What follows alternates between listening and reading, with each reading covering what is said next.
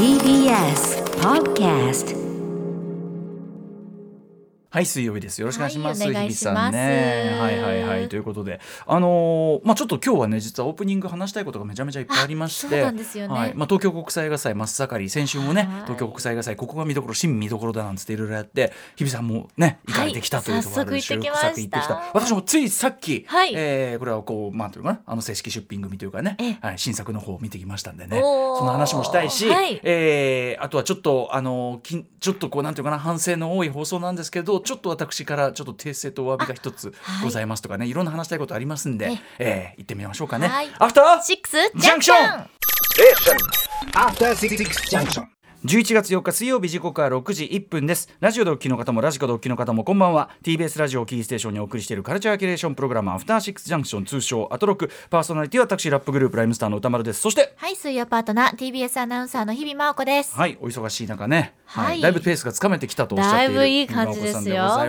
い、今日は肌の調子もいいというよしよしよしよし先週が忙しすぎたんですもんねちょっとやっぱり ね、局地的にこうガッて忙しくなる時ってやっぱり あるじゃないですか、まあねまあね、そういう週にかぶっちゃってたなって今思うとようやく、はい、ちゃんと寝たりはしてるんですか？爆睡ですよ。爆睡できてます。やっぱ睡眠だよね、はい、本当にそうですね。あとしっかり食べること、しっかり食べること、そしてしっかり文化を、ね、吸収すること、ちゃんと、そうですね、その仕事の部分だけじゃなく実利の部分だけではないと言いましょうかね、はい、目先のところじゃない方が、まさに昨日の宇垣さんおっしゃってたことですね、はい、宇垣さんね、寝る時間がとか言ってんだけど寝る時間がもったいないみたいな、気持ちはわかるけど、うん、寝るのもエンタメだよと、うん、そういう考えていきましょうということでね、はいはい、ということで、ちょっと昨日の話でね、1個ですね、訂正とお詫びと言いましょうかね、はい、YOKA の予感のコーナーでラジオネームヨネリンさんから投稿いただいてですね、うん、めちゃめちゃ面白かったんですよね。そのオタクトークで盛り上がったという中で、うんうん、ルパン三世のファーストシーズン第11話7番目の橋が落ちる時のワルサー P38 のショートリコイルのシーンを熱く語ってしまいましたというところで、私がそのショートリコイルとは何かっていうね、うんうんことをですねちょっと軽く説明したんだけど、その説明の仕方がですねいろんな方から指摘いただいたようですけど、知人のその銃に詳しい人から早速連絡来て、あれは説明おかしいっつって、はい、動きとしてはこうそれ分かりますかね、銃のねこう、はい、オートマチックの銃のスライドが下がってでこう銃口も一緒にというか下がって、うん機構なんですね、ワルサー P さんですね。その機構が当時はモデルガンとかでは再現されてない機構だったので、それがアニメでも再現されてて、こうマニアオタクね、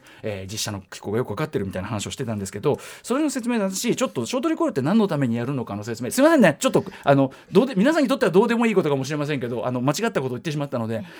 説明がちょっと面倒くさくなって、まあ反動を軽減するためですみたいなこと言っちゃったんですけど、で実際そう思い込んでたところもあったんだけど、ショートリコイルに反動を抑える、軽減する、機能はございませんということを僕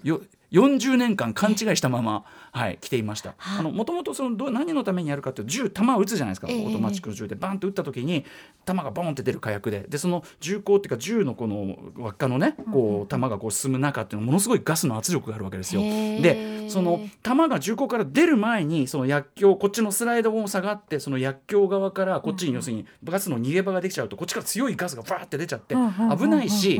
おそらく効率も良くないとかそういうのもあるんだと思うんだけど、なので、銃口をちょっと一旦こう、先に弾を出しちゃってからスライドをこうやって開き切るというか薬莢を出す、こっちのガスの逃げ場を後から作るっていう、要するに銃口側からガスがある程度逃げてからこっちからも出すっていう、ちょっと時間差を作るシステムがショートリコイルというで、そういう自動小銃というかねこうオートマチックピストルというのはそれのいかにしてそれをこうやるのかというところにしのぎを削ってるんですよ。でその理屈は分かってるつもりだったんだけど、まあ大型拳銃によく使われる機構というかね、ある機構なので、なんか感動を逃す効果があると小学校4年の時から思い込んでいて少年の頃から思い込んでいて、今までその訂正する機会もなく、放送でこう、ね、間違ったこと言ってしまいましたけども、言ったおかげで、知人その他いろんな、識者の方からですね指摘をいただき、40年の間違いを正すことになる本当に恥ずかしい私は。なので、はい、銃好きとか言っていろんなこと言ってましたけど、このレベルのことが分かっていなかった、勘違いしていたというのは本当に恥ずかしくて今話してても顔真っ赤なんですけど、はい、ということで、よかった40年来のミスを、銃に興味がない人にとっては、でも、ルパン三世はそういうね描写もちゃんとやってますよという話でしたから、はい、それのの説明が間違っていたとは極めて恥ずかしいことでございます、訂正してお詫びいたします。ショートリコイルに反動軽減機能はありません。はい、ガスを逃すための機構でございますはい、ありがとうございます。そんな話すいませんね日比さんね。いえいえ、ちょっとどうしてもねこれ放送上で先にというかできるだけ早く訂正しておかない、うんうん、後からなんか誰かにまた言われたりするのが本当に我慢ならねえってぐらい恥ずかしくって、はい、本当にすいませんでした、はい、申し訳ありませんでしたでですね気を取り直しまして、東京国際映画祭、ね、現在開催中、第33回開催中で、先週もね一大東京国際映画祭の、東京国際映画祭ね表で宣伝しているこういう日本映画のもうすねこういうのやりますよとかそういうのじゃなくて、実はいろいろ見どころがありますよ。例えば、なかなか日本公開で劇場に普通に公開されないような、海外の作品が日本で初しかもプレミア上映だったりしますよとか、これね矢田部義彦さんにご解説いただきましたし、あと映画の修復ということで日本が誇るねその、財産というようなもう本当にクラシック中のクラシック本当に修復するというのはどういうことなのかという感じをね、田中さんと清水さんね、お招きしてお話を伺いましたよね。でまずは東京国際日比さんも行かれたんですもんね。はい、もうまさに昨日ですね、その修復された人情紙風船、見に行ってまいりました。山田貞夫、どうでした修復版。もうね私はものすごい瞬間に立ち会ってしまったというのが何よりの感想です、本当に何十年も経っている映画とは思えないくらいに、あまりにも鮮やかに白黒ですけども、艶やかに修復されていて、本当にって田中さんも現場にいらしたので、もう思わずもうわーっと田中さんにお話ししちゃって、すごいですねすごいですねなんてお話をさせていただいたんですけども、もちろん作品は言わずもがなも名作ですからね。これ作品自体のソフトとか出てますけどさすがに、でもねやっぱりいろんなディテールが大スクリーンかつその修復後だとやっぱ見えるんでしょ、もう奥の奥まで見えるんです。そして気温であったりその光の暖かさすらも伝わってくるような、空がまず綺麗、で雨もすごく艶やかにもう一粒一粒が見えるんですよ、雨粒の、で着物のシワであったり質感、肌の女性の肌男性の肌町人の肌殿の肌の違いであったり、そういうのも全部見えましたし、それから音もかすかな音も小さな音、ちょっとしたかさっていう音も全部よく聞こえたので、本当に当時のなんて言うんでしょうね、当時よりもさらにパワーアップして、そうね、当時の例えばね、普通の街の映画館の上映状況より全然当然いいでしょうから、1937年ですから、だから田中さんが言ってました、この日しかもう上映できないかもしれないんだって、 そんなことはあってはならないと、実際にシアターに行って私は思いました、これもうずっと見続けなきゃいけない名作だと思いましたね。もちろんだからそうなんですよ、山中貞夫のねその数少ない残ってるフィルムですから、だから財産なんですよってことですよね、これね。そして大きなスクリーンで本当シアター一期一会というのを何度もですね上映しなければいけない、この名作はと本当に思いました。新しい古いじゃないでしょこれだけのものになると、さすがにもうニューというか本当に昨日撮りましたって言われてもいいくらいに古ぼけた感じは全くないです、人情紙風船、あれは東宝ですよね、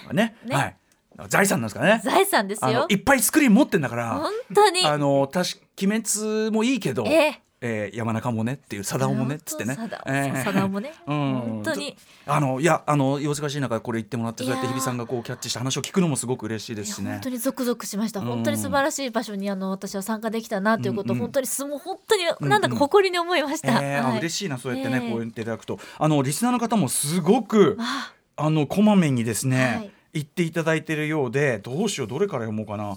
僕無本末な一生のね方とかも言ったとかね、ふんどしゆで太郎さん、じゃあこれにしようかな、ラジオネームふんどしゆで太郎さん、昨日そして京都東京国際映画祭にて人情紙風船、日比さんご覧だった、そして無本末の一生のレストア版上映をウォッチしてきました。どちらも70年以上前の作品でありながら今の時代にも通じる会話劇の軽妙さ、ユーモアがあり、そして主人公たちのたどる運命を通じて哀切な心の機微が描かれており、作品をめぐるその数奇な運命なども差し引いてもなお残るその作品そのものの持つ力、魅力に圧倒されました。人情紙風船での雨の中に佇む海の又十郎の、ワイドショットには息が止まるほどの美しさと悲しさがあり、無本末の一生の祇園祭の、太鼓のシーケンスは1943年の映画であるフィルム撮影だということがにわかに信じられない奇跡のようなシーンで見ていて震えました。映画のフィルムをレストアして後世に受け継いでいくことの重要性を心底思わされましたとか、宇宙事件記者さんも先日の映画の修復ってなんだ特集を聞いてどうしても無本末の一生 4K デジタル修復版を見たくなり、昨日の祝日に今日の分の仕事を終わらせて上映に行ってきましたと。と、意外にもドキュメンタリー、ウィール・オブ・フェイト、映画無法末の一生をめぐる数奇な運命、これドキュメンタリーがね先に上映され、その後に、無法末の一生本編だったのですが、この映画がたどった、運命を先に詳しく知ったことで、より一層この映画の一コマ一コマ、ワンシーンワンシーンが際立ってくるように思いました、うんうん、これ本当にね、このセット上映がすごく良かったですよね、私がとりわけ心を動かされたのは松五郎の一生の走馬灯のような美しい映像の連なりでしたというね、先のドキュメンタリーで若き兵隊さんが出征直前にこの映画を見て、自分の人生の走馬灯と重ね合わせ、運動会やお祭りのきらめきを思い、戦争へのやるせなさを綴った手記が取り上げていました、戦争のただ中に映画を見てこのように思いながら出征していた多くの兵隊さんの気持ちと映像が重なってしまって、映画自体は戦争を感じさせるものではないのに、いろんな意味で感情を揺さぶられました、ね、というね、アトロクの特集を聞かなければいかなかったと思うので、このような機会をくれたアトロクに感謝いたします。こちらこそ言っていただいている犬ドックさん、これも紹介させてください、先週の放送でも特集された無法末の一生修復版の上演に行ってきました。映画自体は以前にも見たことがあったのですが、今回改めて見て驚くことが多くありました。なんといってもテンポの良さに圧倒されました。そして数々の名シーンといっても嘘がないほど、本当にこの映画は名シーンが多いと思いました。特に今回見て、運動会のシーンでの、ボンの変化に、お子さんのね、変化に思わずポケットからハンカチを出してしまいました。映画好きと言いながら今まで東京国際映画祭には来たことがなかったのですが、今回興味を持っていけたのは番組のおかげです。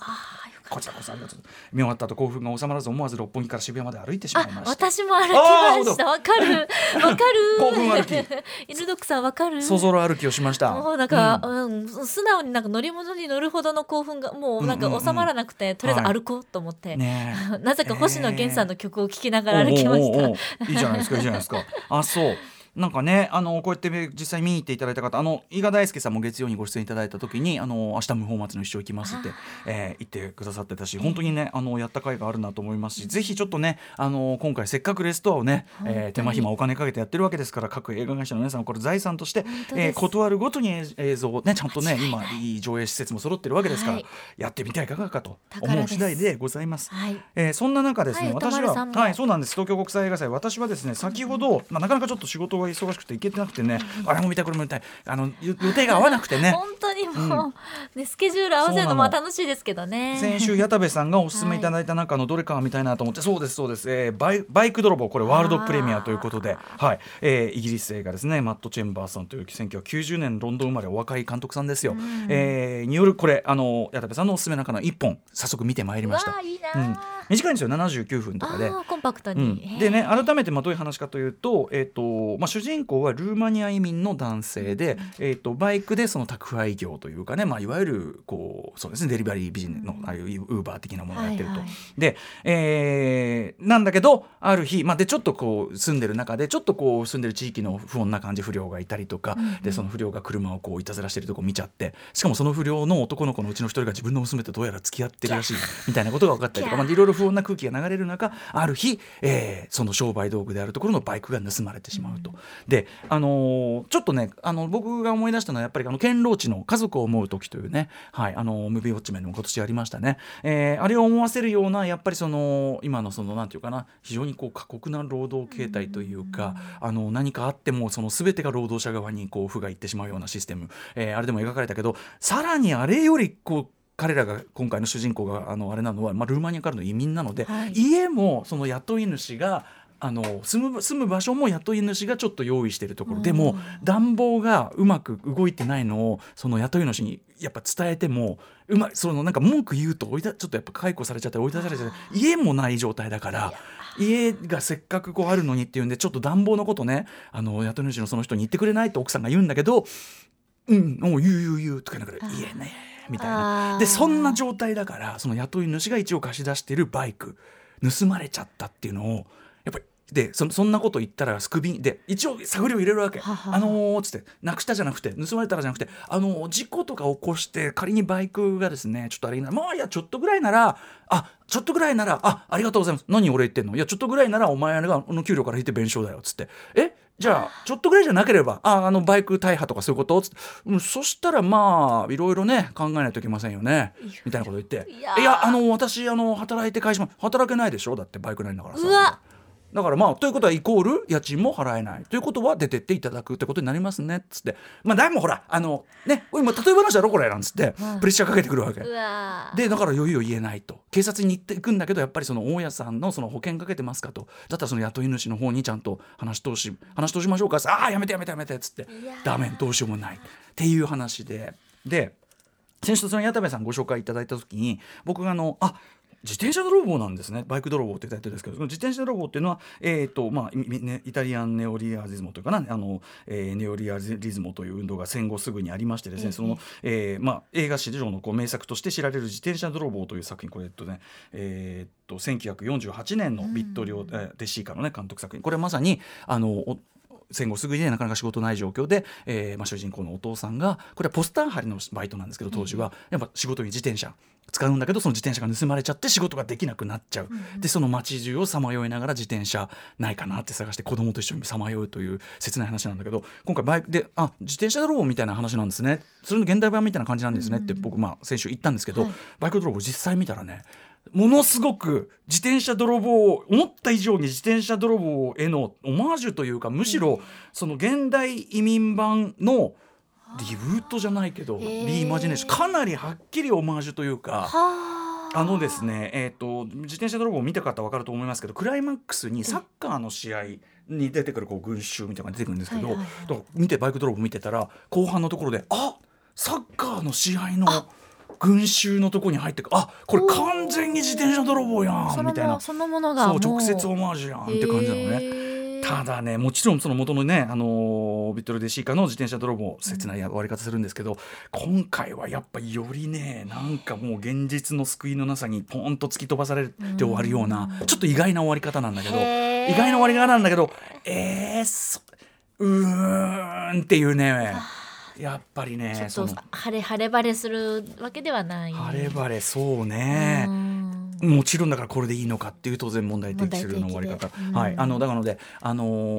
堅牢地のね家族を思う時も素晴らしい作品でしたけど、あれとちょっと並べてみるとまたちょっとこう別の同じような問題を扱いつつで、同じような感じもあるんですね。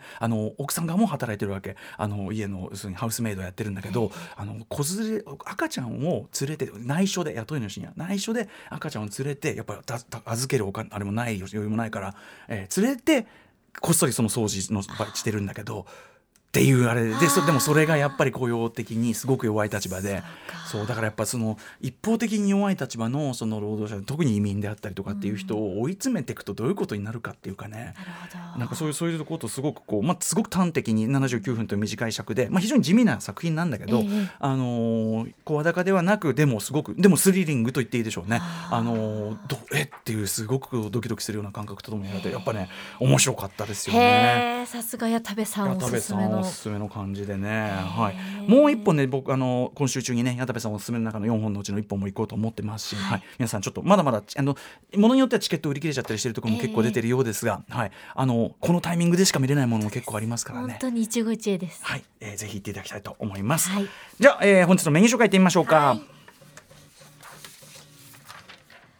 この後すぐは月曜日から始まりましたアトロク秋の推薦図書月間です。毎日誰かがおすすめの本の話をしにやってきますが、今年は入魂の一人必殺縛りということで、毎日3冊とか紹介されていくと1週間目で胃もたれを起こす山積みになっちゃうの、1月あると床が抜ける、こういう現象が、ね、起こるといけませんの で一応1冊を中心にいろいろご紹介いただくというか、ね、はい、昨日も池澤さんがもうねすでにしてからねシリーズっていう、ね一冊って言い方してましたから、ね、そうということでですね、今夜は空手家の矢部太郎さん入魂の一冊を伺いたいと思います、はい、そして7時からのライブ&ダイレクトはジャズロックトリオフォックスキャプチャープラン、番組2度目の登場でございます。前回2018年10月なんでね、結構前なんですね、はい、堂々ニューアルバム引っ提げてのね登場でございます。今日ねあと映像配信、神宮前オフィススタジオからの生中継で、有料ライブ配信も、やります。そうなんです。ウェブチケットをライブマインというサイトにて500円で購入しますと7時から7時30分までのコーナーの動画配信を楽しめます。特典としてその10分前6時50分頃からの公開リハーサル、これもだいぶ、ね、レアなシーンになってますからね。そうなんです。多分本編とは違う曲なんかもね、やってくださったりとか、なんか皆さん割と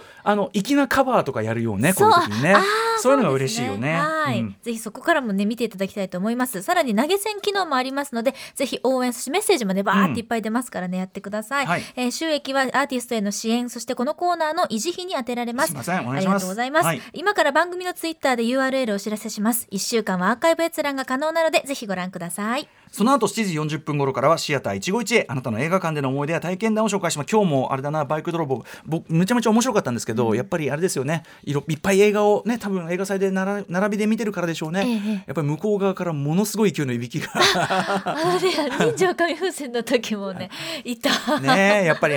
気持ちよく寝るというのも映画体験のうちでございます。そうですね。はい、そして6時半からのカルチャートーク、8時台の特集コーナービヨンドザカルチャーはこちら。はい、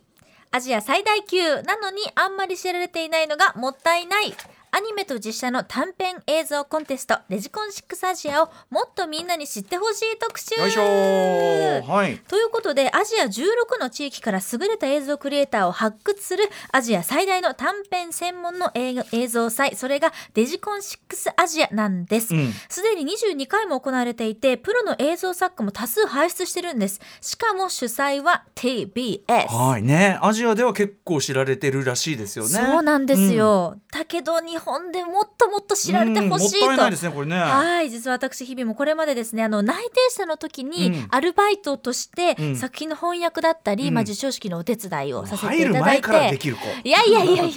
お手伝いさせていただきで、入社してから、アナウンサーということで受賞式の司会を、今年もやらせていただいたりしてきました。ね、ということで、もっとですね皆さんにデジコン6のことを知ってほしいという8時からの特集となっております。はい、はい、ということで今夜はそのデジコン6アジアの入門特集、私も全然知らなかったんで、はい、デジコン6アジアってこれまでどんな作品が賞を取ってきたのか、今年の日本勢の様子は、あるいはそのアジアのねその潮流どうなっているのか、昨日のねロシア歩兵戦記特集なんかもありますからね。はい、11月28日に発表されるアジアアワードの予想はなどなど、 TBS グループの中で最もカルチャー濃度の高いこの番組はデジコン6アジアをがっちり紹介していきます。はい、ゲストはデジコン6アジアで長年審査員を務めていらっしゃいます年度アニメニャッキの作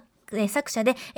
アトロクにも来ていただきましたね。東京芸大アニメーション専攻教授の伊藤雄一さん、はい、ご無沙汰しております。はい、そしてさらに今年からジャパンユースの部門の審査委員長を務められました漫画映像研には手を出すなの作者大原澄人さんにもお電話でお話を伺いたいと思います。これはすごいですね。